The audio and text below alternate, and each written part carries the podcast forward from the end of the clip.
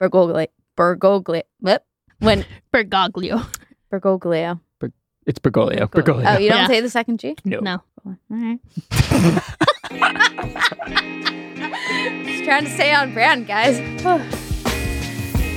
Hello, and welcome to Jesuitical, a podcast from the poetically young, prosaically hip, and imperfectly lay editors of America Media. That lay part means we aren't Jesuits, but we work with them. Join us each week for a smart Catholic take on faith, culture, and the news, often over drinks. I'm Ashley McKinless, and I'm joined by Olga Segura Hey guys. and Zach Davis. Hello, everyone. Hello, how are you guys doing? Pretty good. Good. And I'm very excited to share this episode with our listeners. Yeah, me too. It was so you're about to hear a our live show with Mary Karr, New York Times uh, best-selling memoirist, poet, and all around just like amazing person. Um, she had a lot of uh, incredible things to say uh, about her own conversion to Catholicism, um, coming uh, in the midst of depression and alcoholism. Uh, it, it, it was a really vulnerable conversation that Yeah. I'm really pumped about. No, and it and it was a great event. Um, we had I think like over seventy people here at our office in New York. a Um, couple weeks ago, it was really yeah, and unfortunately, Olga was sick. I was not there, she but you guys did there. a really great job. It really is a fantastic interview. You guys are really going to love it. Yeah. Um, and we also had an fantastic sponsor for the event. Um, the event and this show that we're recording now is sponsored by Catholic Travel Center. Um, they are a proud partner with America Media for four years, hosting their pilgrimages to Italy, Spain, and the Holy Land. Catholic Travel Center is the customized pilgrimage specialist serving the Catholic community for more than 25 years. To organize your organization's next pilgrimage, contact Catholic Travel Center at gocatholictravel.com. So, And you guys have been on a couple of these Yeah, events. I went to the Holy Land earlier this year with them, and it was fantastic. Like Scott is wonderful. The entire team just really takes care of all the pilgrims, and and you've been to Spain yeah, and I've Rome, been to right? Ashley? Spain and Rome, and it is a fantastic experience. They really do make it all run very smoothly, which is Mhm. important when you've got between 30 and 100 Right. pilgrims to watch out for. So check them out at gocatholictravel.com. And what's on tap, Zach? So we also had a sponsor of beer for this event. So we are drinking uh, beer provided by the Harlem Brewing Company, a local NYC brewery that's got more than 17 years of experience brewing craft brews in the New York area. And so we are all drinking Sugar Hill Golden Ale, which is really great. So thank Yeah. you, thank you to them. And my favorite, that's my favorite kind of beer. is Yes. sponsored beer. yes, thank you, Harlem Brewing Company. So you can find more of their beer at your local retailer, or you can order online at www.harlembrewing.com. Wow, you guys! So I get sick for one week, and you guys get all official on me. We got sponsors we got, now. We got podcast sponsors now. So uh, we hope you're I know, as so excited about these sponsors as we are. They make this show possible along with you guys. So go check them out. Yes, for sure. And now it's time for Signs of the Times, the part of our show where we sift through the Catholic news of the week so you don't have to. What's our first story, Zach? So our first story comes from the NBA playoffs, which Very exciting. is the, among the best times of the year. I would agreed. say. Agreed. Um, I I agree. I love the NBA playoffs. I'm more excited about the playoffs than I am about Mar- March Madness. I'd never get into March Madness, but I Oh. love the playoffs. And so I think you're wondering how could Zach bring a story from Right. the NBA playoffs? Well, yes, I am. So last night, the Philadelphia 76ers closed out their first round series against Miami Heat, 4 to Mhm. 1. Um, probably, I'm going to say probably, maybe definitely, because their star player, Joel, the first Noel Embiid, went to Mass at a local parish uh, this past Sunday. He surprised mass goers at St. Kevin's Parish at their 5:30 mass. Reports say that people didn't even notice that a local superstar was coming down the co- until uh, Joel Embiid came down the communion line. There was a kids section, and you saw all the kids' heads turn and went. um, so Okay, first of all, I've never heard of a St. Kevin's. Second of all, Zach, you give me so much crap for talking about like random Catholics doing nothing special. and, And making now it a you news bring story. this? Well, uh, one, it was the Olympics. No one cares about the Olympics. that I'm certain of. You don't. Even, I mean, I don't. I can't even remember who we were talking about back then. The NBA, legitimate, the best sport. Um, and but this, I, I also brought this because I did want to ask, uh, what do you think it's like for famous people to go to mass? Probably like going to a restaurant. yeah, but like, y- y- or maybe not because the demographic is probably a group you know given your the average age of someone at a catholic mass there's a good chance they might not recognize lady gaga or stephen colbert sitting in the pew next to True. them yeah, And maybe they maybe celebrities go to like a specific parish that they know all other celebrities go to, right? Because there's no way someone like Joel Embiid, he's seven feet Yeah. tall. Y- y- Like he's gonna get recognized, you know? But I mean, he, he did this thing where he just i sort would of not sat have in the, he recognized just him sort of sat in the back, and it sounds like he was gracious and he like uh, met all the kids and shook hands, and uh, his faith community propelled him on to victory. Um, though he's going to have to lose to the Cavs uh, when they eventually okay meet. Okay. moving on Next story, Ashley. um, Monday was the feast of uh, St. George, also known as San Jorge, the namesake of Pope Francis before he was Pope Francis, when he was Jorge Bergoglio. Um, and he celebrated by giving 3,000 servings of gelato away to uh, Rome's neediest residents. wow. So, you know, only only bring it if you have enough to share. It's the best way to celebrate your, your it's not his birthday, but his, Yeah. his name day. I Yeah. wish we did right. that more here. Agreed. Yeah, name Are there days any and birthdays. Saint Zach's? Yes, there are. Thank you very much. Also, Francis is known for this, right? He's done like the laundromat service, the showers. Mm-hmm. So happy feast Happy day. feast day? Do you do, Is- do, you- do you say happy feast day? Yeah. Pope Francis. Happy feast. Happy name day. Happy feast name day. Happy San Jorge Day. Olga, what's next? So, some more news coming out of the Vatican. They've recently become a safe haven for endangered fruits and trees. They added a small orchard to its garden, um, and the Italian Tree Conservation Association, known as Patriarchi della Natura, they are the ones who made this donation, and it's a whole part of this initiative to preserve plants and fruits that are endangered. So, this is very much in line with Pope Francis's mentality. We know he did Laudato Si. Yeah, no, Yeah. and they've got fig trees and plum trees and pomegranate trees, so a lot healthier than gelato. Yeah, and one of them is a St. John pear tree and a St. John plum tree, which is it's kind of fun because both are named that because the fruit ripens uh, around June 24th, which is the feast of St. John the Baptist. Um, and so the Laudato Si, the green pope, uh, comes back again with uh, some fruit sapling trees in his garden. I thought you were going to do a pun there, and I'm kind of did just. I. Was I was waiting for it. So you may find this surprising, but sometimes I start sentences in hopes that a pun will come to me in the middle of it, and then when not nothing happens, you get weird endings like that from me. All right, so next story.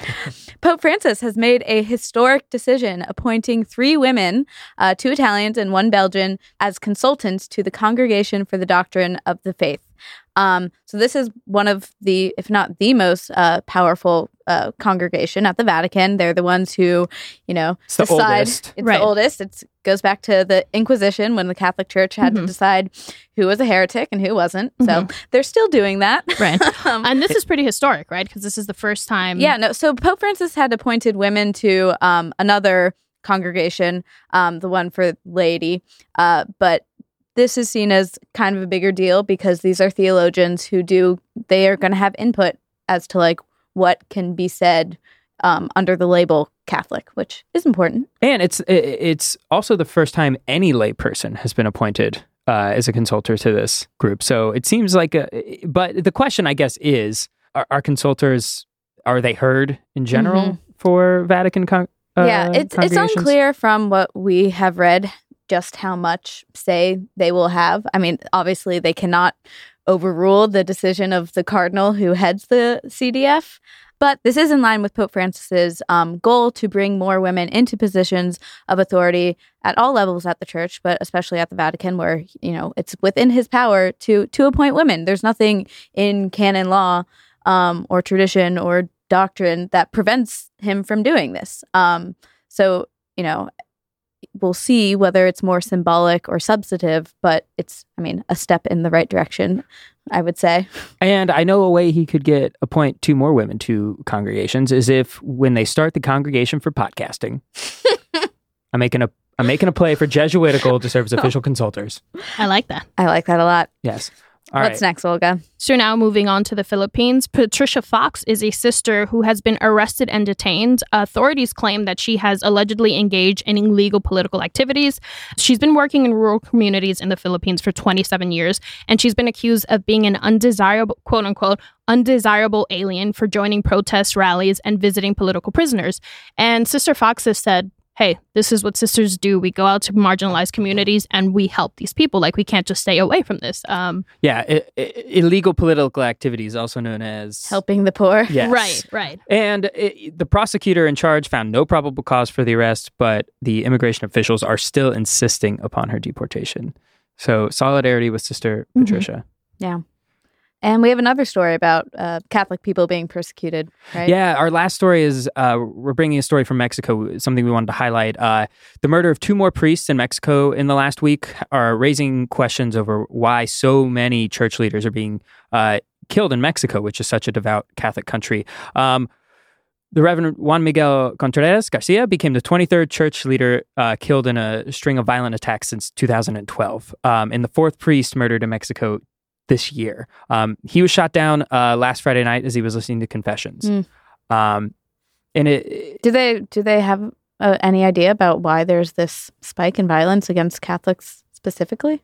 so there are some uh, experts who are noting that Catholics are being more outspoken in government opposition, um, and also they're being way more outspoken um, in the drug trade. Um, which uh, in some parts of Mexico is a very, very has a very strong hold um, Yeah. in the area, and so a lot of times it's seen as intimidation killings or retaliation killings for speaking out against Yeah. these things. And it harkens back to last week when we talked about the canonization of Oscar Romero, who similarly spoke out against the civil war in his country and was killed while saying mass. So we unfortunately have more martyrs maybe um, in Mexico, but yeah, we'll be praying for them and, And- for the flock there. yeah, amen.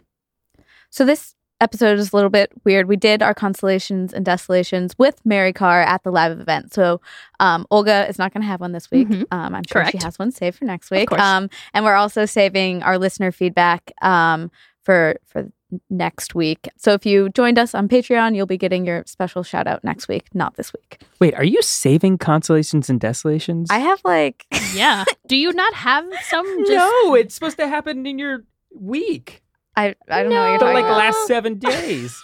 I, you're being Some- pretty some- Jesuitical. Yeah, and sometimes that. something can happen in one week and extend to the following week Yeah. if you're still thinking about it. that is Jesuitical. That's a yeah.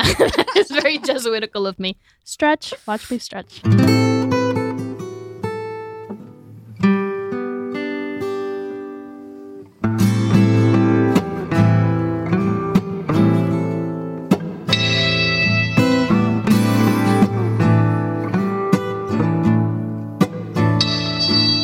Uh, this week, we are talking to Mary Karr, an award winning poet and New York Times best-selling author. Her poems have been published in The New Yorker, The Atlantic, and The Paris Review, among many other places. Her trilogy of memoirs, The Liars Club, Cherry, and Lit, chronicle her traumatic childhood in Southeast Texas, her turbulent coming of age as a woman and poet, her marriage and motherhood, alcoholism and recovery, and conversion to the Catholic faith. Today, she teaches literature at Syracuse University, and her latest collection of poems is Tropic of Squalor, uh, and it's out this May. Welcome to Jesuitical, Mary. Thank you guys so much for having me. Thank you. I thought we could maybe start with uh, a, a reading of poetry. That seems natural. Oh yeah, people hate love that. Get them in a room and read to them when they can't leave. Uh, this this is from a long poem in sections called the Less Than Holy Bible, um, and it's the voice of God. In case you wonder what God sounds like, I'm here to tell you. the voice of God.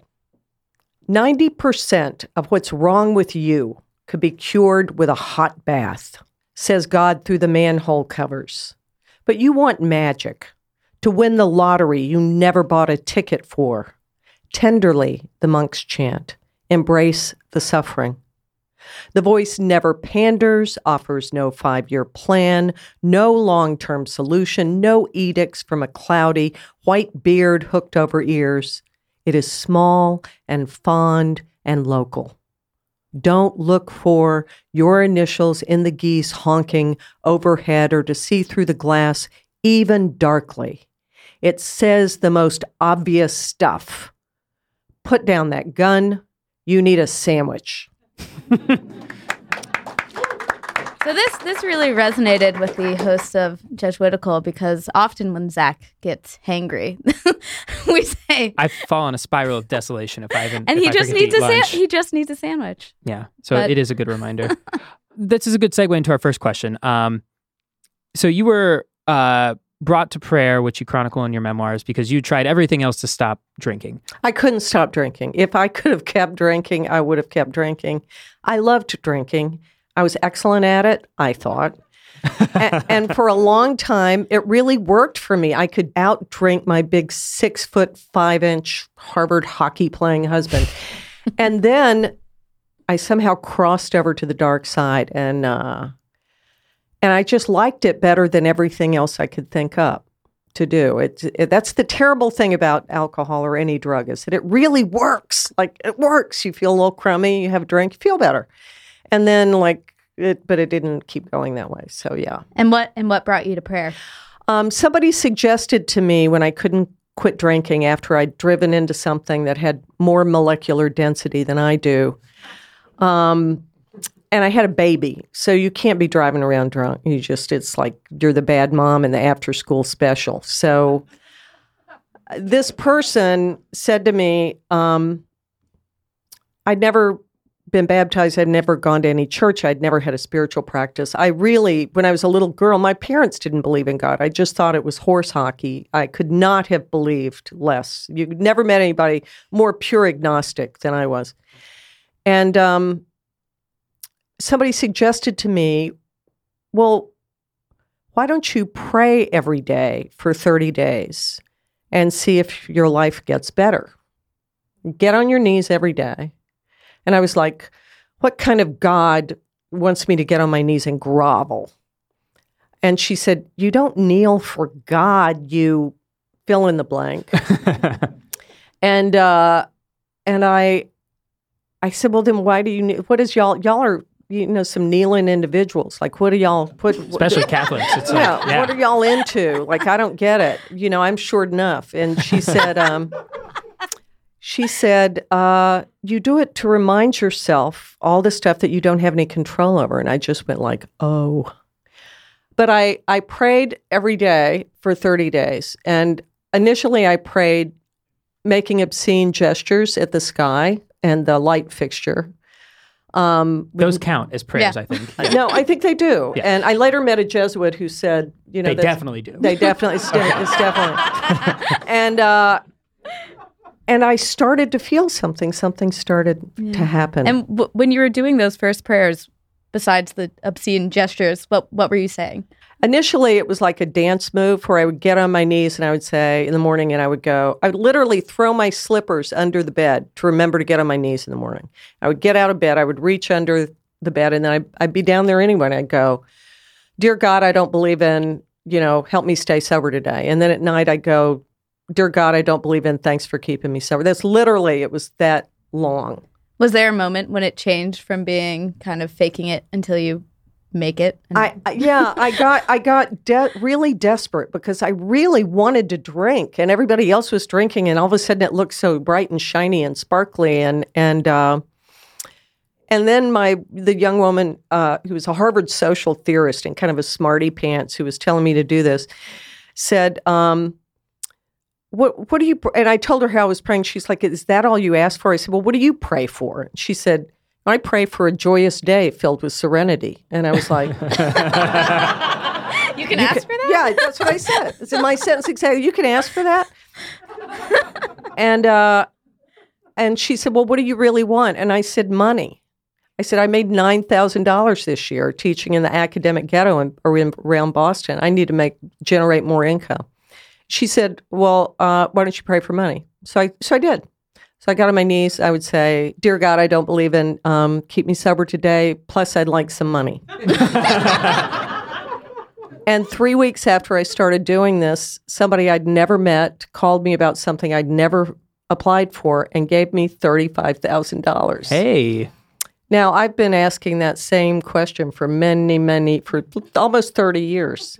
Never has that happened to me again. So this isn't a formula. Yeah. Uh, I was about to say, that sounds like a lot more than the sandwich you ask for at the end of that prayer. No, if I thought y'all would get money, I'd tell you to ask for money too.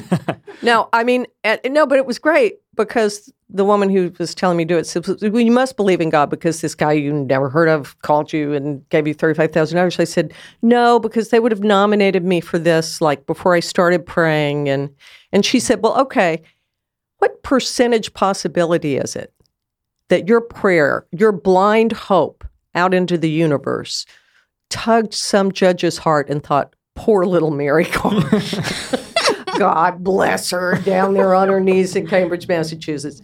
Let's just throw $35,000 at her. And um, she said, What percentage possibility is that? I said, um, One half of 1%. Is that possible? She said, Okay. There's a chance. So there's a chance that prayer changes things.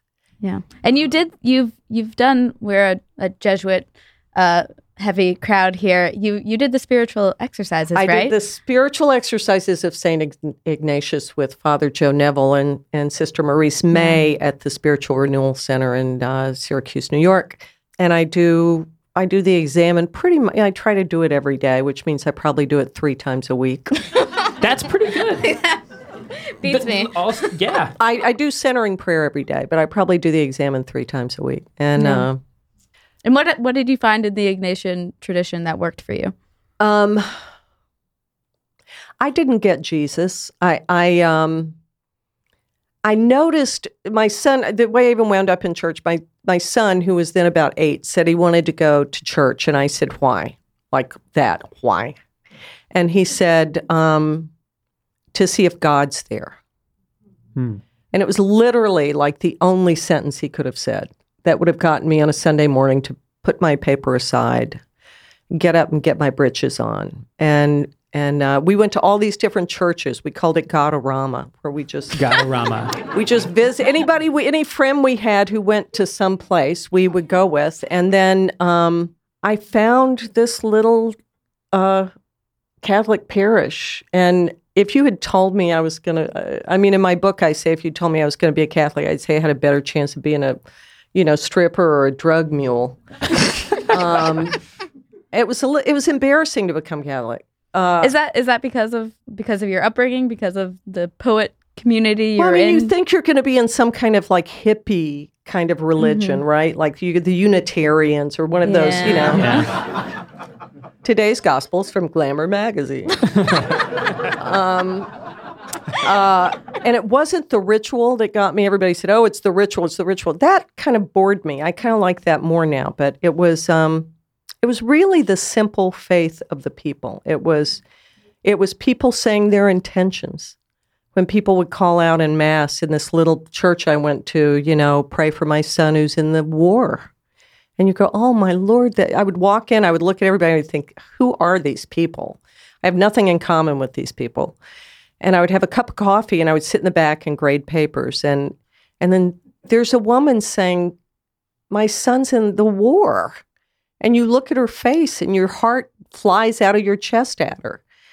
And somebody saying, you know, I had a kid who just came out of surgery, or you know, somebody j- lost their parent, and to see all that hope and all that suffering stated so plainly.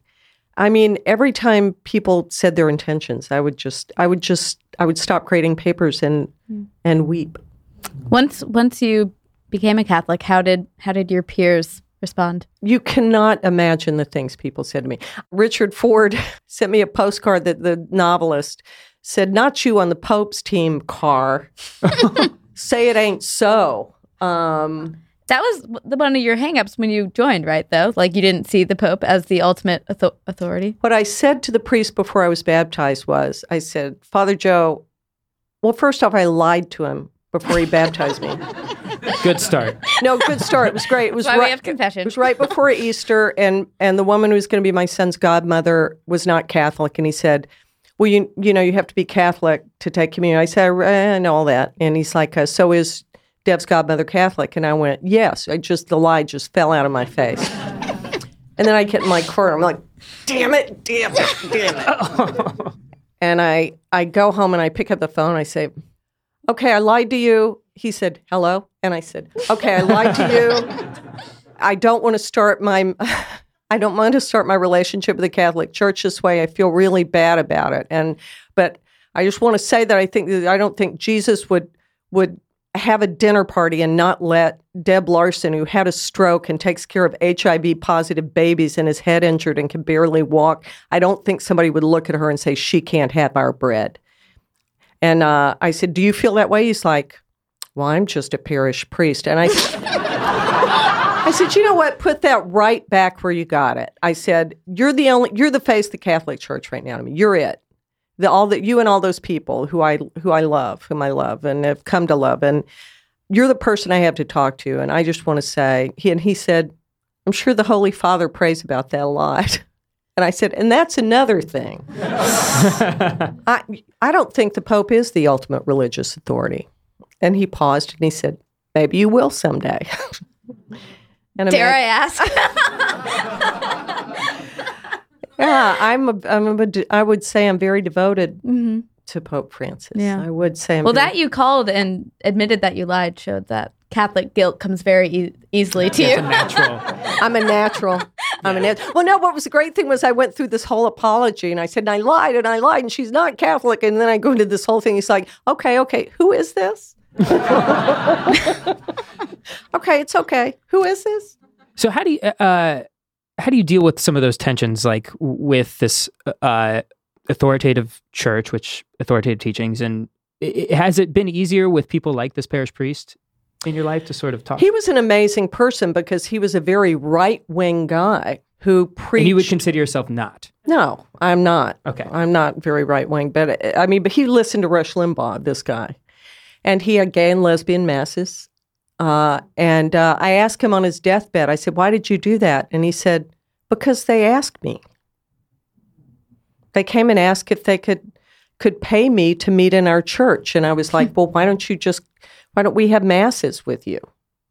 Would you like a mass for your organization? And he they said yes. And so he was an interesting guy because in some way he was not who you would expect. I think he was one of those people who took informed conscience very seriously because on the altar, he offered my friend communion. Even though he, and I wish I'd asked him before he died if he remembered she was. He was old. If he remembered she wasn't Catholic. Um, so, what I tell people is what I tell them. I say, look, you know, I'm an American and I don't love everything our country is doing. And, uh, but it's a country that permits a lot of opinions. And you know, I still consider I'm proud to be an American. I'm still I vote and I participate in the political process, and and uh, I feel the same way about the Catholic Church. You mentioned Pope Francis, who, uh, you know, in his first interview with the press, when they asked him who is Jorge Bergoglio, he said, "I am a sinner," uh, and that was what you said. That was on the the sign outside the church you wa- wandered into, right? Sinners welcome. Well, that was another church. Father Joe retired, and we got the priest with the toupee. And then I and then and then I moved to the. I said I said this is not good for my spiritual life. I sit here wanting to snatch that toupee off his head every day. And so I got involved with a church that when you walked in, they had hung a banner of the front of the church, like in a car park, like when they're having a big sale, you're 20% off of everything. uh, and it said, Sinners Welcome. And I just thought, boy, this is the place for me. Because I always thought you had to be holy to go to church, right? I mean, you read the Gospels. Uh, I mean, that was the other thing the Ignatian exercises did for me. I wanted to get back to that. Was I noticed once I was a Catholic that the people who were always, you know, making jello and going to see people and building things and giving away the cribs and taking the pregnant girls in and doing all of that, they were all they talked about Jesus, Jesus, Jesus. It's all they talked about. And I literally said, I literally said to Father Kane, I don't get Jesus. I don't get this. My idea of hell is somebody ripping his shirt open and saying, This, look what I did for you. I don't I don't like that thing. I don't like it. But I noticed that all the really cool people talked about Jesus all the time. The people I, re- they seemed to me, the people who are really into Jesus seemed two things they seemed uh, loving and realistic. Like they weren't sort of drippy and soppy. Mm-hmm. You know, they were just like, oh, yeah, you know, this happened. You know, uh, uh, they accepted that people were sinning, I think. Yeah. And, uh, but they also practiced a lot of charity. And I was very interested in Dorothy Day and, and um, tradition. I found for myself that working with the poor, working in a soup kitchen, trying to help people who lost their kids get their kids back, that um, eh, working with young mothers trying to get sober, that that really for me was for the I felt Jesus most present in my life. I began to get this sense of Jesus from doing the exercises. And you mentioned, you know, sinners welcome. That's good. These people who were doing all these things, helping you understand Jesus more, were understood that people were sinning. Uh, do you think enough Catholics think of themselves as sinners?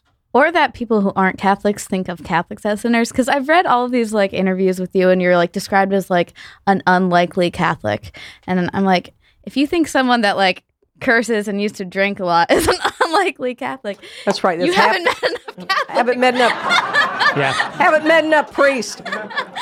Um, yeah. I, I just I'm not somebody who's I'm not a joiner. I don't know how to tell you. I don't color in the lines. I don't even know how to. Um, but I think the thing that I that I found, even in very like what's the what's the parish, the Catholic Information Center down in D.C. What's the name? Is it Opus Dei? Oh yeah, Opus Dei. I went down there and gave a talk, and a friend of mine was a Dominican novice near there. And uh, he said, You know, I, I'll meet you, I'll come hear your talk. And I said, Okay. And then I told him where I was talking. And he says, Do they know who you are? and I said, uh, I, I don't know. Who are, who are they? And he said, Well, this is kind of a right wing, you know, organization. I said, Well, I, I didn't, I don't know. My lecture agent booked this. They, they invited me. I don't know. And he actually went to the bookstore and talked to the people there before I got there, saying to them, Do you know who she is? Like, are you sure you understand? um, and it was funny because I got there early and I hadn't been to confession a while. And I went to confession. Uh, and I got to do it the way, that, like in The Godfather, where you get on your knees in the little place and and you and it's all spooky and everything. um, and I told the guy I was a convert and kind of an idiot, and um, and it, and then I forgot my act of contrition. I could just see Father Joe, you know, my the priest who baptized me, saying, "You forgot your act of contrition." But I don't know. I those people were very nice to me. I don't know how to explain. I, you know, I'm sure we differ in many ways, but I just, you know, we are the body of Christ. I mean, for all our dissent and disagreement, we come together in hope, right? Isn't that the radical, dangerous? They will know we are Yeah. Christians by our love. right? Well, that's Well, and so when you do something like that, or when you when you write memoirs that I imagine were painful to write, laying all of this out, um, but that m- people might relate to, do you see that as a, a ministry, or is do you? do I see myself bringing people to Christ? You know, it's funny. I, I guess I have gotten a lot of mail from people saying, you know, I never believed in God. I never went to church. And, you know, I begun to pray, or I had left the church and I didn't think I would be welcomed back. People who left, you know, long, long ago. And, and, uh, my experience of Catholicism has been very loving. I have not had anybody wrap my knuckles with a ruler. Uh, that's not true. I did meet a guy. I met a guy in the south of France who told me I was a I was uh, what did he say? I get- Heretic? heretic was the word he used. I had given a talk on medit- prayer and meditation, and I suggested that as the Ignatian, you know, how else would God call to you except wouldn't if you created the universe, wouldn't you call to people in prayer? Wouldn't you call to your people in their imaginations and in their desires and in their bodies? Uh, that all desire is not an evil thing, that it's also a leaning and something that's kind of hardwired in us. And wouldn't God speak to us that way? And afterwards, uh, he was a cardinal, this guy. He was a big uh, kahuna. And um, that is the Latin term, I believe. It's the Latin term. and afterwards, he said, uh, You know, I think you're a heretic and a Gnostic. Uh, he said this in front of a lot of people. I said, Oh, a heretic? Mm, probably. I said, If I were a Gnostic, I would know something. and I don't think really I know very much. I'm just, uh, I'm just kind of trying to be less of a jerk every day, and this is part of that struggle. We have time for one more question, at, at least from Ashley and I. Uh, we ask we ask all of our guests this: uh, if you could canonize one person, living or dead, Catholic or not, who would it be and why? Oh, that's really hard. You know, right now I'm I'm listening a lot to Thomas Merton, um, that old sinner, and uh, uh, it'd be a toss up between him and Dorothy Day, I guess. Uh, they're both American. They both kind of speak my language. I mean, Michael Jordan didn't play basketball anymore, so that was a joke. um, I don't know. I mean, that's such a cliche. Those are both such cliches. But why? Why did? Why did? What language do they speak? That's that you share. I mean, Merton for uh, his humor and his knowledge of history and literature and his love of literature, and Dorothy for her care for the poor. Um, there was a homeless guy outside my apartment this week who was, or a few weeks ago, screaming "murder or suicide." You know, murder or suicide, like just this, you know, voice crying in the wilderness. And I thought that could be John the Baptist. and I walked up to him and I said, uh, "Isn't there like a door number three? Some ways I'd like to ca- I'd like to canonize him in a way. So Saints Thomas Merton, Dorothy Day, and guy outside Murder your or apartment. suicide. Yeah.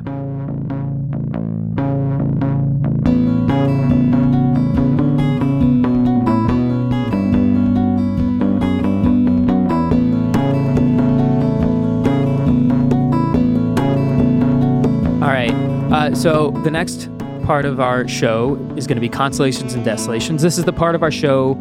It's our attempt at faith sharing. It's where we uh, share where we found God this week or where it's been difficult to find God. Uh, I'll start. I have a consolation. Uh, so I have been meaning to call my mother for uh, like two weeks now. So first thing I want to say is call your mom. Uh, the second thing was I, I had been away for the weekend and I got back last night and there was a package waiting for me and my mom had sent me uh, this copy of your book with a little note that said, Hope, hoping you haven't read this one. Wanted to give you a little time to read it before Wednesday. I'm sure it will be amazing. Love you, mom. Um, and so, And you haven't called her in two weeks. yep.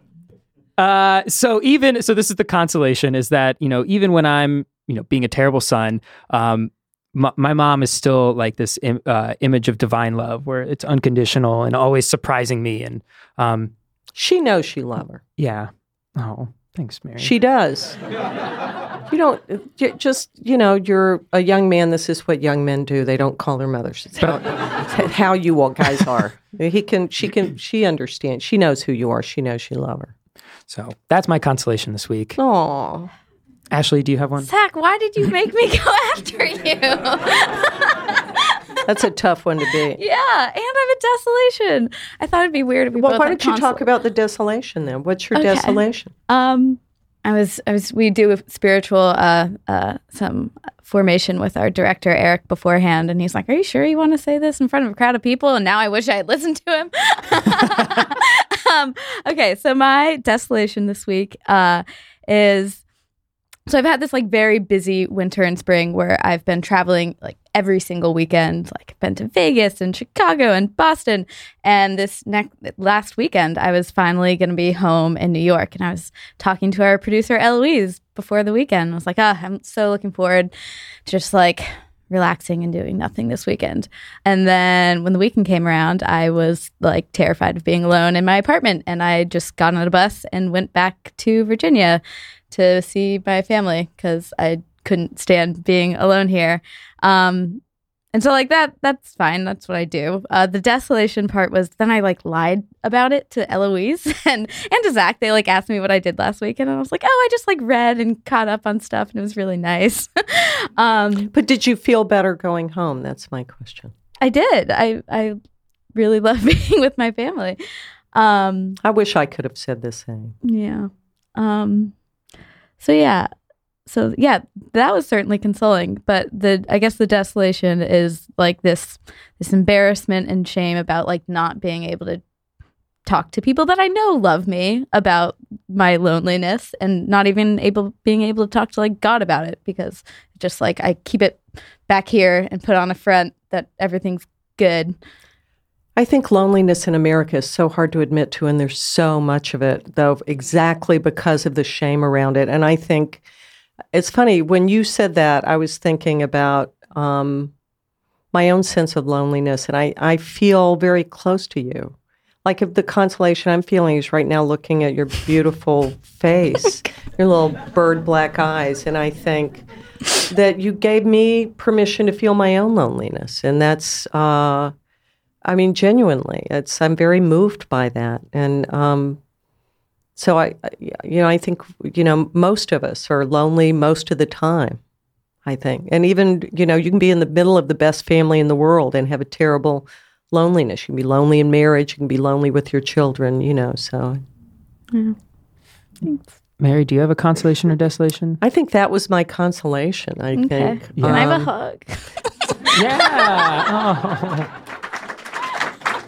You can come live at my house on 83rd Street, and you know what? We'll just read and we won't talk, and we'll call we'll call out for pizza, and then like we'll talk to Jesus a little while. And Murder That's really suicide guy. yeah, that's right. To go meet with the murder suicide guy. What was great though was when I said to him, "Isn't there a door number three? He was like looking at the sky when I walked away. Wow.